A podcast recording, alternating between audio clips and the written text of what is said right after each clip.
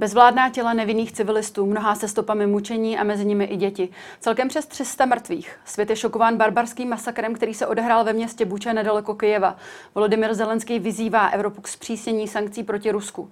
Do Buče dokonce pozval bývalou německou kancléřku Angelu Merkelovou a někdejšího francouzského prezidenta Nikolase Sarkozyho, aby viděli výsledky své zdrženlivé politiky vůči Putinovi. Nejen o těchto tématech budeme hovořit v dnešním epicentru. Já jsem Pavlína Horáková. Vítejte.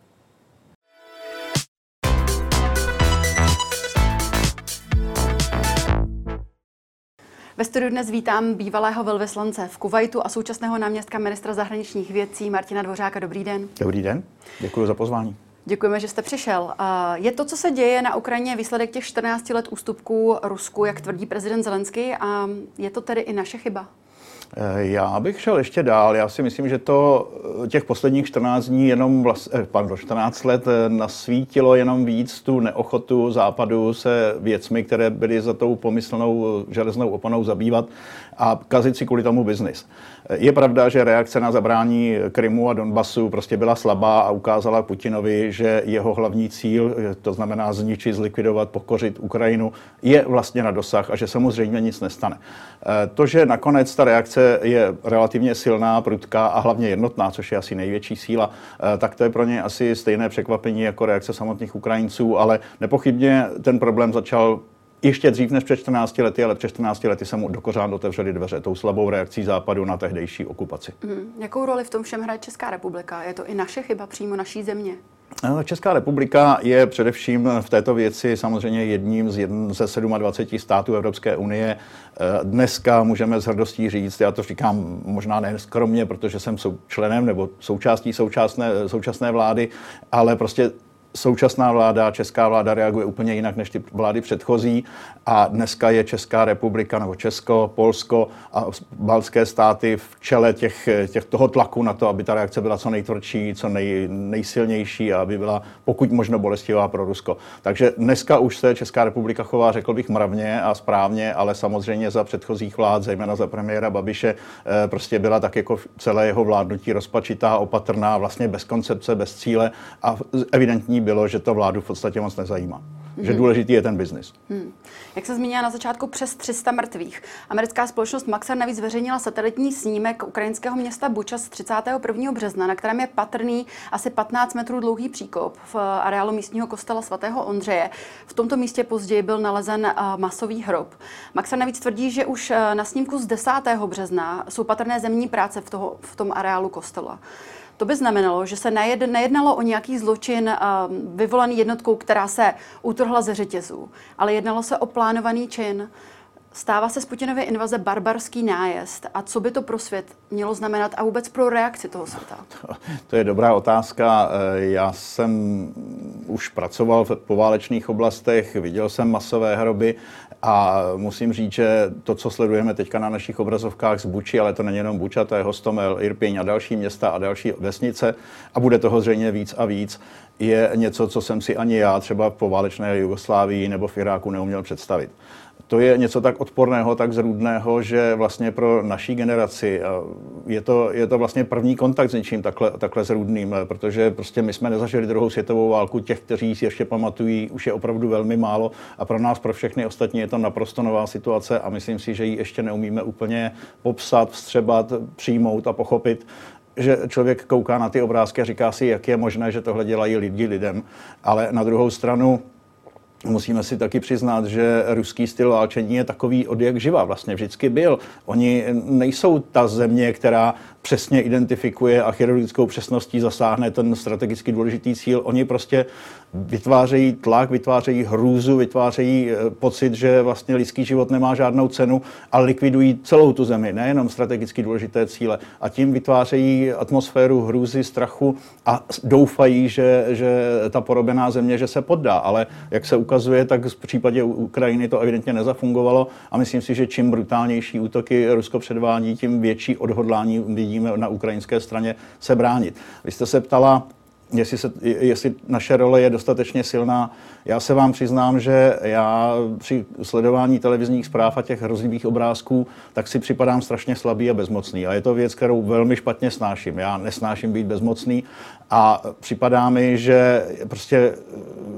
celý svět kouká jakoby bezbraně v úžasu na to, co se děje jenom kousek od naší hranice. A abych řekl pravdu, já, já vlastně nemám odpověď, jestli, jestli by správnou reakcí bylo skutečně rozpoutat třetí světovou válku konfliktem mezi NATEM a Ruskem a riskovat, že budou použity atomové zbraně, nebo jestli máme zkoušet do nekonečna vyjednávat a zkoušet sílu a efektivitu našich ekonomických a dalších sankcí.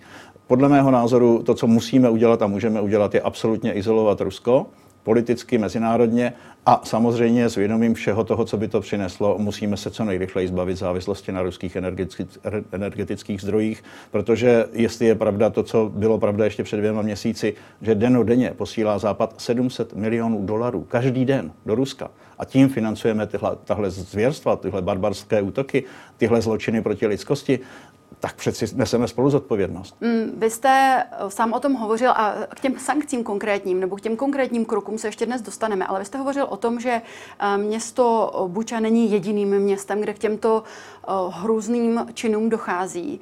Ehm, není tedy na čase vyhostit čest, ruské diplomaty z Česka? Eh, složitá otázka. My jsme, jak jste určitě zaznamenali, vyhostili ruských diplomatů už s kauzou Vrbětice, poměrně velké množství, a potom hned po začátku pr- pr- přímé invaze na Ukrajinu jsme zrušili oba dva generální konzuláty v Brně a v Karlových Varech, to je další velká dávka, a postupně snižujeme eh, i počet eh, lidí na ambasádě v Praze samotná osoba velvyslance, přestože je to osoba jistě velmi kontroverzní, tak je, řekněme, pořád ještě ve hře. A ta opatrnost je důsledkem toho, nebo je zapříčiněna tím, že i ve válce prostě musíte mít nějaký komunikační kanál. Další věc, která nám... Promiňte, kom... ale i když ten komunikační kanál lže, ne, jaký to má smysl? A jenom připomenu slova i e, ukrajinského velvyslance Jevena Perebinise, který problesk uvedl. Ruští diplomaté, kteří ještě zbyli, nejsou diplomaté. Jsou to jen agenti ruské armády a ruské propagandy. To, co oni dělají, není diplomacie, protože jediné, co umí, je lhát a lež k diplomacii nepatří. Tak proč je tady necháváme působit? Já s panem velvyslancem můžu na souhlasit. Já si o ruských diplomatech nedělám žádné iluze peníze, ale vždycky je dobré mít aspoň jedno místo, kam můžete odnést tu notu a převzít si případně nějakou odpověď, přestože víte, že lžou, ale i v tom lhaní musíte hledat nějaký smysl, nějaký vzkaz. A krom toho je tam samozřejmě stále ještě taky ta otázka, že my máme taky v Rusku svoje lidi na ambasádě, ale i jinde a už jsme se stihli přesvědčit, že Rusové nebudou váhat se vůči našim lidem, kteří v té Moskvě stále ještě jsou a pracují, chovat ještě hůř, než, než to činí do posud. Byli jsme svědky těch provokací, dějou se tam zvláštní věci na té ambasádě, ale prostě pan ministr je toho názoru a přesvědčení, že je potřeba do poslední chvíle udržovat nějaký komunikační kanál. Jestli to bude na úrovni velvyslance, nebo jestli tam zůstane jenom nějaký opravdu už jenom řeknu vrátný, ale nějaká nižší šarže. To je teďka těžko říct. Důvodů pro i proti se najde určitě hodně, ale rozhodně si nemyslím, že bychom zrovna my nějak šetřili ruské velvyslance, ruské diplomaty. K tomu se hmm. myslím ještě dostaneme dneska. Vy jste, dostaneme, ale vy jste zmínil zajímavou věc. Vy jste řekl, že dochází k provokacím uh, na ambasádě v Rusku. Můžete být konkrétní a je ve hře i možné stažení právě našich lidí z Ruska? Nemůžu být konkrétní, je to ve vyhrazeném nebo utajeném režimu, e, nicméně jsou to skutečně metody, řekl bych, adekvátní stalinskému pojetí dělání zahraniční politiky a e, právě pro tyhle ty incidenty musíme být trošku opatrnější a zachovávat si některé věci tak, abychom ty naše lidi úplně neohrožovali. Mm-hmm. Jak vůbec funguje e, komunikace právě s velvyslancem Zmejevským? Jste v každodenním kontaktu nebo jak to funguje? tak já s panem velvyslancem Zmejevským nejednám, protože teď to řeknu hodně nafoukaně, v tuhle chvíli on jaksi nemá nárok se sejít s tak vysoce postaveným úředníkem hmm. ministerstva zahraničí, čili jednají s ním nižší úředníci. Všichni říkají, že to jednání je opravdu velmi komplikované, pan velvyslanec je velmi zvláštní osoba. Předpokládám, že se dneska kouká nebo bude koukat na náš záznam, takže ho tímto zdravím. Neděláme si o jejich diplomatické činnosti žádné iluze. Nicméně, jak už jsem říkal, musíme, musíme s nimi jednat. Možná jste zaznamenali, minulý týden byl vyhoštěn číslo dvě, tedy hmm zástupce velvyslance, u něhož bylo konstatováno, konstatováno překvapivě, že jeho činnost se neslučuje s diplomatickým posláním, tedy obvykle se to vysvětluje jako špionáž.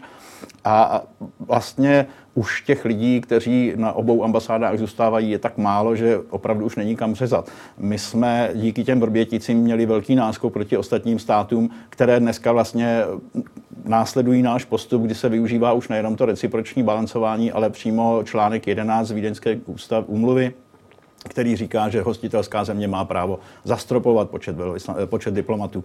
Takže tohle všechno je ve hře. Jestli to bude přímo velvyslanec nebo nějaký jeho zástupce, v tuhle chvíli nepovažuji až tak za úplně nezbytně nutné, i když chápu, že velvyslanec je symbolicky velká, těžká váha. Mm-hmm. Pojďme se teď krátce zaměřit na tu twitterovou diplomaci, která se odehrávala tento víkend. Ministerstvo zahraničních věcí v pátek zveřejnilo dopis ruským kolegům, diplomatům, mužům a ženám z ruské diplomatické služby, Vyzýváme vás, ty, kteří máte stále morálku a dobré srdce, opuste tuto potápějící se loď, která v lidech milujících svobodu po celém světě probouzí jen hněv. Ministerstvo tady uh, je vyzvalo, aby se dále nepodívali na no, nepodíleli na zastupování ruského politického vedení, které se rozhodlo provést apokalyptickou destrukci svého souseda. To jsou opět vaše slova, respektive ne vaše, ale ministerstva zahraničních věcí. Co vás k tomuto kroku vedlo? Eh, já musím říct, že ten text vznikal eh, už několik dní, možná dokonce týdnu. Já jsem s ním poprvé přišel do styku, protože ho připravoval můj kolega, dlouholetý kamarád Jaroslav Kurfirst, eh, který je velký odborník na Rusko a opravdu, jestli někdo dneska u nás rozumí Rusku, tak je to Jarda Kurfirst. A když mi ten text přinesl poprvé, tak my spolu mimochodem jezdíme do Hradce, takže vždycky probereme pátek odpoledne všechno možné.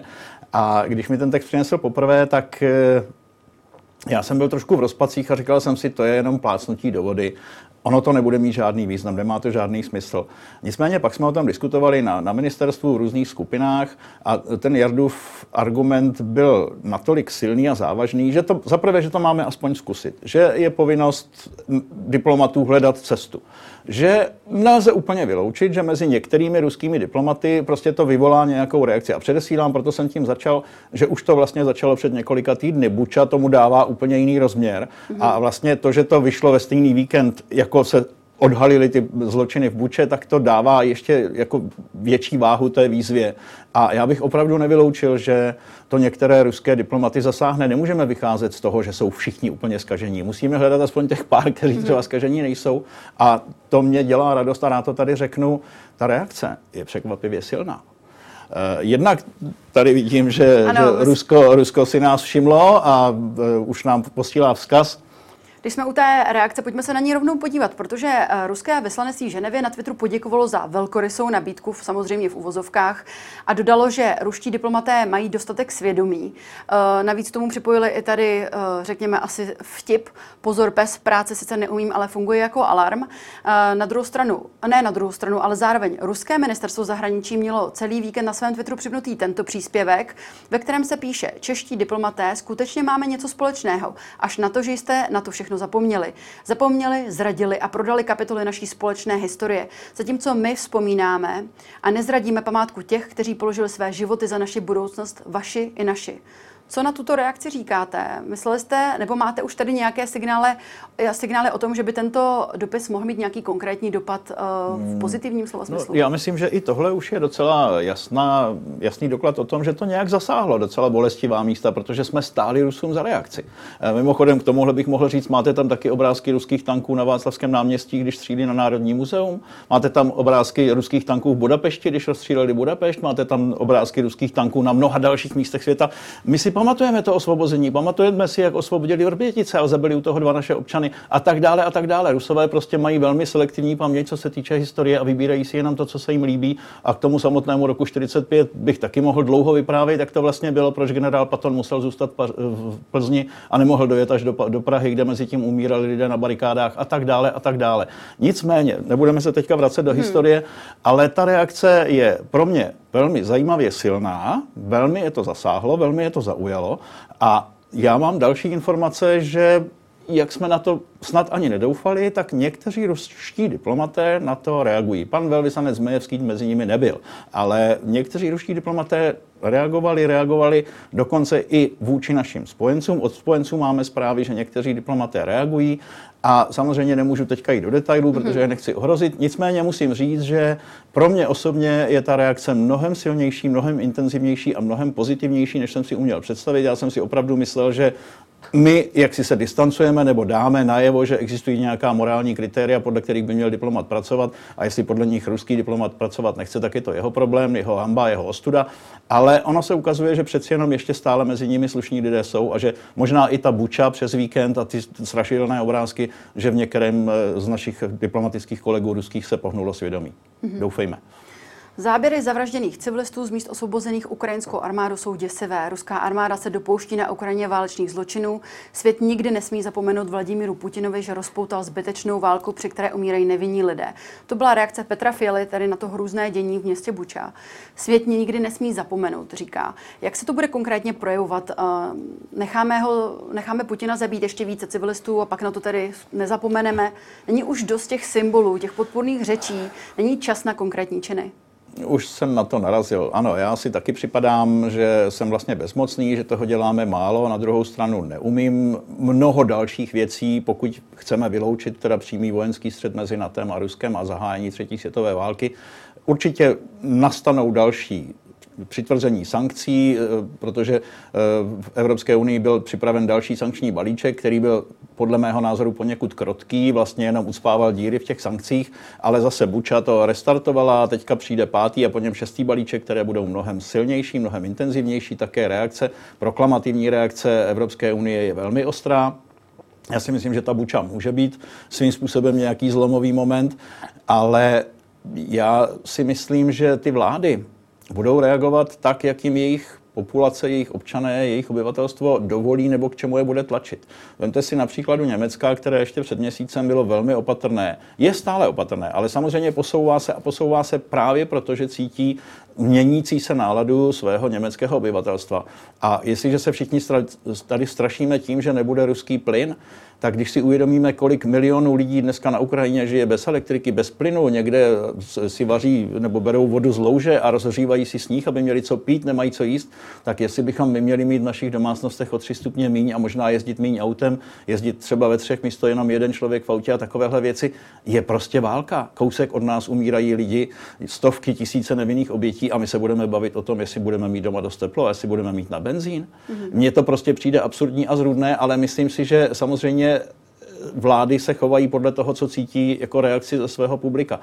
Česká vláda má to štěstí, že česká veřejnost je neuvěřitelně solidární, projevuje neuvěřitelnou dávku solidarity, humanity, podpory, pomoci. Takže české vládě není dneska za těžko se chovat mravně a slušně, protože cítí tu podporu.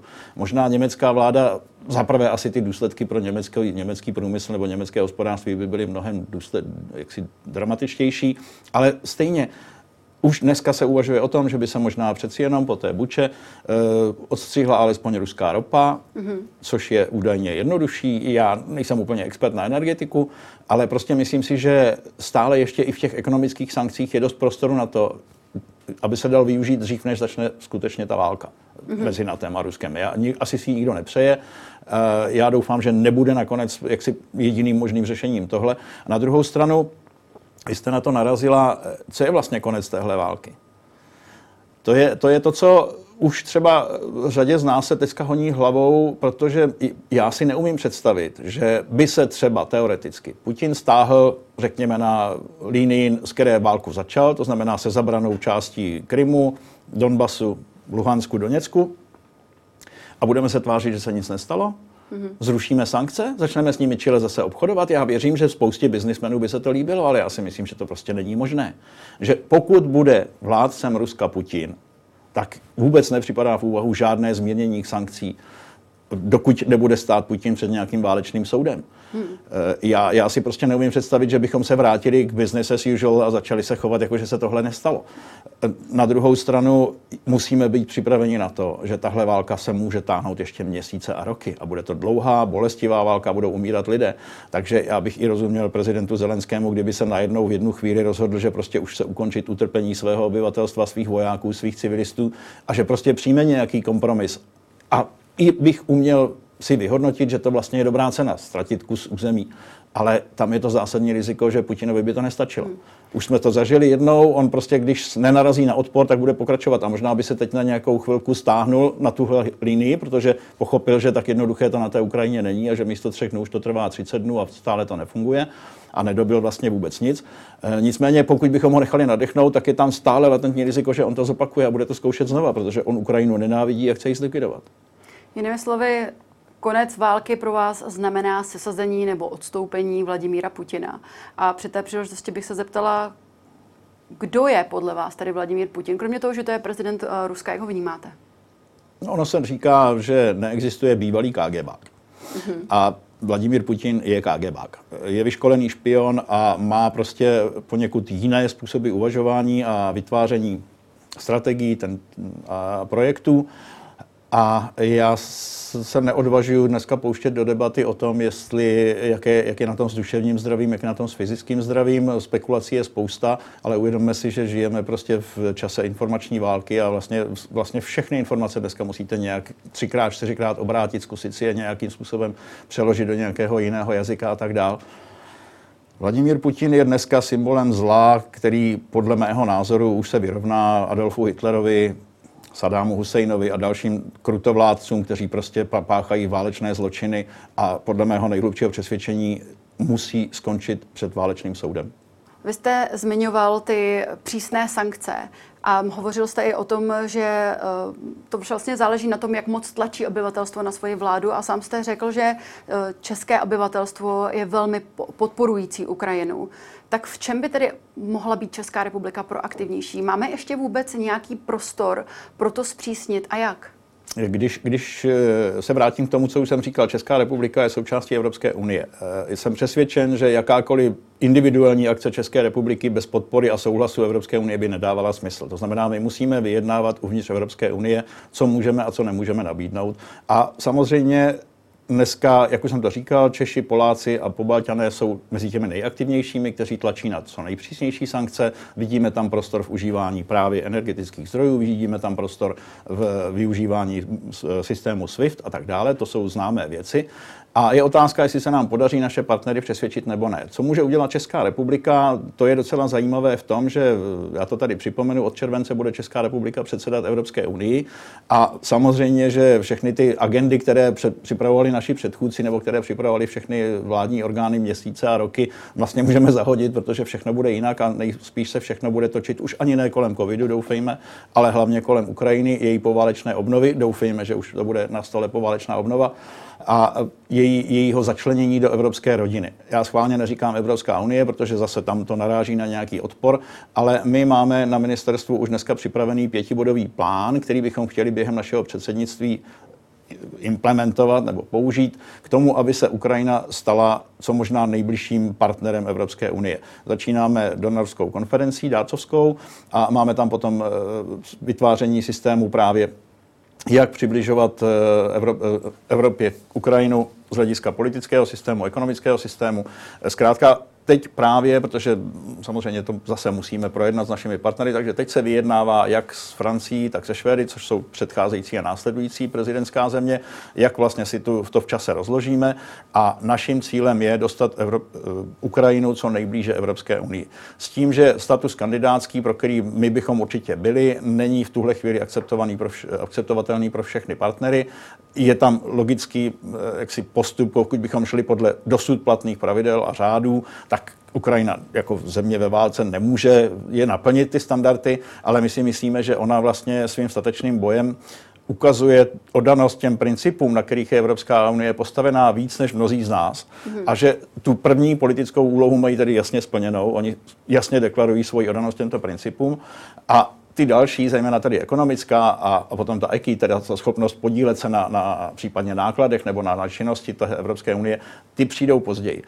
Je to složité, jednání, které se povede dlouho, ale Česká republika prostě bude vstupovat do svého předsednictví s tím, že tohle je náš základní cíl. Pomoci Ukrajině dostat se co nejblíž ke vstupu do Evropské unie. Mm-hmm. A pokud možno jí pomoci i při obnově. Jedna věc je, eh, jak, jak pomoci nebo naplánovat to, že budeme lepšími partnery Ukrajiny, ale druhá věc je přímo, jak konkrétně můžeme pomoci teď hned eh, těmi různými sankcemi. Nejsme eh, možná malý pán na to, abychom mohli my něco vůbec změnit? Znova, my, individuální akce České republiky nepřinese žádný matatelný postih, Rusy to nebude bolet, dají si nějakého psíčka někde na vrátnici. My musíme pokud možno s těmi takzvaně like-minded zeměmi uvnitř Evropské unie vytvářet tlak na to, aby celá Evropská unie, případně celé NATO, přijímali ty sankce jednotně, protože to je jejich největší síla. Možná nejsou tak razantní, jak bychom si přáli, ale pokud je aplikuje 27 zemí nebo 30 zemí, tak je to úplně jiná, jiný kalibr, než když to bude dělat jedna každá země zvlášť. Teď je to nejdůležitější a já se přiznám, že mám po výsledku včerejších voleb trošku obavu, aby se ta Evropská unie udržela. Mm-hmm ta, ta jednota a aby ten postup byl skutečně společný a nezačali se z něj postupně vylupovat jednotlivé kamínky, mozaiky, kteří si vypočítali, že prostě chvilku kolaborovat s Rusem se vlastně ekonomicky vyplatí, protože zachráníme náš národ. Mm-hmm. Tam vidím jako nemalé nebezpečí a doufám, že se to podaří ubrzdit, ale slíbit to úplně nemůžu. Existuje tady podle vašeho názoru nějaká jedna konkrétní sankce, která by mohla Putina donutit, aby přestal na Ukrajině bojovat? Já si nejsem jistý, jestli Putina může donutit k něčemu nějaká sankce. Já spíš bych sázel na to, že sankce zasáhnou jeho okolí tak tvrdě, že to okolí se rozhodne ten problém vyřešit. Mm-hmm.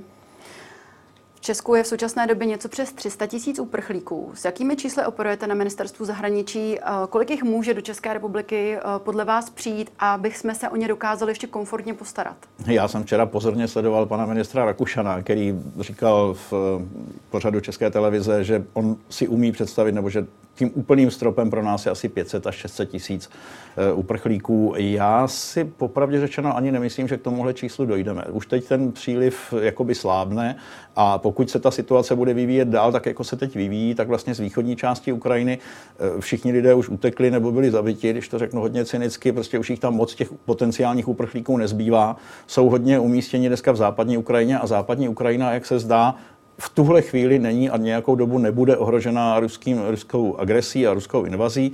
To znamená, že naopak si myslím, že řada Ukrajinců se bude postupně vracet, jakmile to jenom trošku půjde, a ti z východní Ukrajiny budou preferovat zůstat na západu Ukrajiny, nežli cestovat někde po světě do zemí, kde prostě jim spousta věcí bude vypadat velmi komplikovaně. Mm-hmm. Podle šéfa ukrajinské vyjednávací delegace Rusko uvedlo, že návrhy mírové smlouvy mezi Kyjevem a Moskvou pokročily dost na to, aby o nich mohli jednat přímo prezidenti obou zemí. Uh, to ale uh, Rusko uh, popřelo ve svém sobotním prohlášení. Je podle vašeho názoru tady vůbec šance na nějaké diplomatické mírové řešení a jak by mohlo tady vypadat? Už jsme o tom mluvili. Já úplně neumím nadefinovat, co vlastně je přijatelný konec téhle války. Všichni si přejeme, aby nastal. Co se týče těch vyjádření ohledně mírových jednání, musíme si uvědomit, že žijeme opravdu v čase informační války a vlastně cokoliv kdokoliv řekne, nemusí být vůbec sdělení faktu, ale jakýsi vzkaz té druhé straně. Podívejte se, my bychom to takhle úplně neudělali a tak dál. Čili já neberu za bernou minci vyjádření ani jedné, ani druhé strany. Já u těch vyjednávání samozřejmě nejsem a nemám přímý vstup. Myslím, že nikdo, kromě těch přímých účastníků. Uh, už jsem tady mluvil o tom, že dojednat nějaký smír, nebo alespoň dočasné příměří je na výsost žádoucí. Ti lidé tam skutečně umírají úplně zbytečně, nejenom pod jaksi, tlakem armády, ale i v důsledku toho, že nemají co jíst a pít a je tam zima.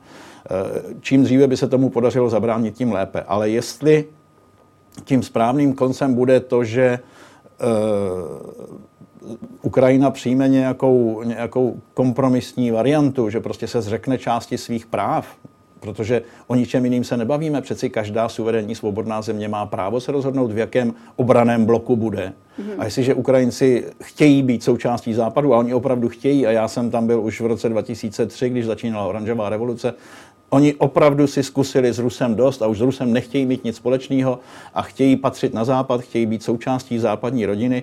A jestliže se takhle rozhodli, tak nikdo, ani Putin, nemá právo jim tohle rozhodnutí kazit a, a bránit jim v tom. Takže eh, já si myslím, že ústupek Putinovi v tuhle chvíli v rámci dohod je možným řešením, ale pro mě osobně by to bylo velmi, velmi obtížně stravitelné. Právě protože si myslím, že by to znamenalo dát Putinovi zelenou pro další útoky. Mm-hmm. Vy jste zkušený diplomat, kromě toho, že jste byl tedy velvyslancem v Kuwaitu, tak jste také působil jako generální konsul v New Yorku. Byl jste i členem mise OSN při poválečné obnově Kosova.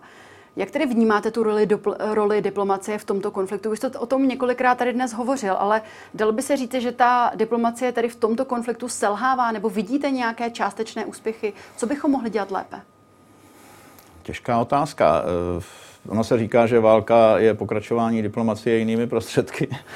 A dneska máme válku a všichni se snaží nějakým diplomatickým, nebo možná lépe řečeno neválečným způsobem eh, tu válku ukončit. Ale bohužel zatím vidíme, že to žádné velké výsledky nepřináší. Všechny ty snahy eh, prezidenta eh, Macrona a dalších vyjednávačů vlastně končí na tom, že alespoň pro tuto chvíli jsou představy o konečném řešení mezi Ruskem a Ukrajinou tak navzájem od sebe vzdálený, že tam prostě průnik není. Mm-hmm. Ale je samozřejmě možné, že jedna nebo druhá strana, možná dokonce obě, nakonec budou ochotny něco slevit a že ta dohoda bude možná, ale říkám, já, já si neumím představit v tuhle chvíli, jak by ta válka vlastně mohla skončit. Hmm. Nějaké dlouhodobější, dlouhodobější příměří, to by bylo určitě žádoucí a bylo by to dobře, ale že by ten problém zmizel, to se obávám, že není možné. A je to hlavně proto, že prostě když se jedna strana dohodnout nechce, tak můžete tam chodit stále a stále a budete se dozvídat. Ale zase uvědomme si, že vlastně ruská pozice už od toho vyhlášení války se docela zásadně změnila. Původně bylo úplně evidentní, že uh, oni sami to považují jenom za začátek tažení na celý západ, na roz, nové rozdělení nebo vrácení ke starému modelu rozdělení Evropy, vyhlášení nesměřitelného boje západu, který je podle nich skažený, de, degenerovaný a neschopný přežívat. No a dneska už se bavíme možná jenom o východní části Ukrajiny, což je velký pokrok, ale pořád je to zábor či cizího území, nezávislého svobodného státu a prostě na to podle mezinárodního práva Rusko právo nemá. A je otázka, jestli je možné, aby Ukrajina se zřekla části svého území za cenu toho, že prostě válka skončí. Možné to asi je, ale jestli je to správné, jestli je to přijatelné, to já neumím říct. Mm-hmm.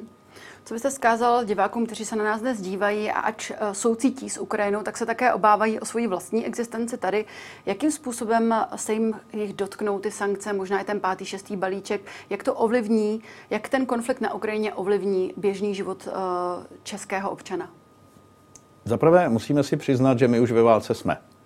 Eh, není to válka, kde letají šrapnely, ale je to válka ekonomická, je to válka informační, je to válka hybridní. Jsme terčem neskutečné vlny eh, útoků, eh, kybernetických útoků, jsme terčem obrovské vlny dezinformací. Já musím říci, že když čtu některé debaty na sítích, tak je mi opravdu velice, velice smutno a úzko, protože je tam vidět, jak je, jak je jednoduché lidi zmanipulovat, zautočíte na ty jejich nejnižší půdy. A už jsem to říkal, Jistě, že je nepohodlné, když bychom třeba nemohli jezdit autem tolik, jak jsme zvyklí, nebo kdybychom si nemohli topit doma tak, jak jsme zvyklí, nebo kdyby prostě i těch potravin a dalších, dalších výrobků a zboží bylo méně, ale uvědomme si, proti čemu bojujeme. A Ukrajinci dneska žijí v těch strašidelných podmínkách a umírají a jsou vražděni i za nás, protože Putin se nijak netají tím, že až spolkne Ukrajinu, bude chtět jít dál. A další na řadě už jsme my. To si musíme přiznat. A jestli musíme počkat až na to, až tady ruské tanky zase budou jezdit po našich ulicích a teprve potom si řekneme, možná jsme si ten benzín radši měli odepřít. Já, já doufám, že jsme dost rozumní a poučení rozpínavosti Ruska, abychom to nezopakovali. Mm-hmm. Na závěr si dovolím otázku trošku z jiného soudku a ve světle těch posledních událostí kolem prezidenta Zemana, kdy omilostnil šéf alanské obory Miloše Baláka, o kterém svém prohlášení navíc eh, nenapsal, že je to proto, že se nedopustil trestného činu, ale jako odůvodnění uvedl, že dostal tak vysoký trest kvůli tomu, kde pracuje. Eh, připomeňme také, že tento krok, který odsoudila většina vládních představitelů. Nabízí se tedy zde otázka, eh, jaké to je reprezentovat v zahraniční zemi a našeho prezidenta Miloše Zemana, s nímž možná v čem nesouhlasíte a který velmi často uh, vystupuje své hlavě, má svoje chování, svoje, uh, svoje postoje. Jaké to je pro vás, nebo bylo? Těžké. je to velice těžké. Já jsem se naučil během toho fungování, když jsem byl řadovým diplomatem nebo řádným diplomatem takovou tu formulku, kdy jsem svým kolegům vždycky říkal, víte, u nás je to ústavně tak, že zahraniční politiku dělá vláda, ministerstvo zahraničí a pan prezident je prostě neřízená střela, on neovlivňuje naší zahraniční politiku tak, jak by se mohlo zdát. A když si to vezmete za těch 30 let dozadu, tak přestože pan prezident byl velmi výrazně proruský a pročínský, tak se mu nepodařilo naší, naší loď zakormidlovat do ruského nebo čínského přístavu. Vlastně všechny ty jeho eh, pokusy zkrachovaly, ukázalo se, že že právě protože nemá tu výkonnou moc, tak on to může jenom říkat a deklarovat a, a, a jak si štvát tím lidi a, a štvát tím naše partnery samozřejmě. E, neumím si představit, jak vlastně funguje komunikace třeba mezi našimi e, službami, myslím hmm. tajnými službami, jak vlastně, když zjišťují, jak tady fungují ruské a čínské buňky, tak jak, jestli tu zprávu potom podávají taky na hrad. a, jestli, kdo, když, když tam sedí největší exponent těch, těch aktivit. Takže já jsem se prostě skoval za to, že já dělám zahraniční politiku, kterou určuje ministerstvo a vláda a z té jsem schopný být loajální a to, co dělá pan prezident, jde jaksi mimo mě. Hmm. Tolik náměstek ministra zahraničních věcí Martin Dvořák. Já vám děkuji, že jste si dnes na nás udělal čas a přeji pěkný den a mnoho sil. Bylo mi potěšením, děkuji za pozvání. A to už je z dnešního epicentra vše. Já jenom připomenu, že záznam tohoto dílu ostatně jako ty ostatní naleznete na blesk.cz. Já se s vámi pro dnešek loučím a těšíme se opět zítra na viděnou.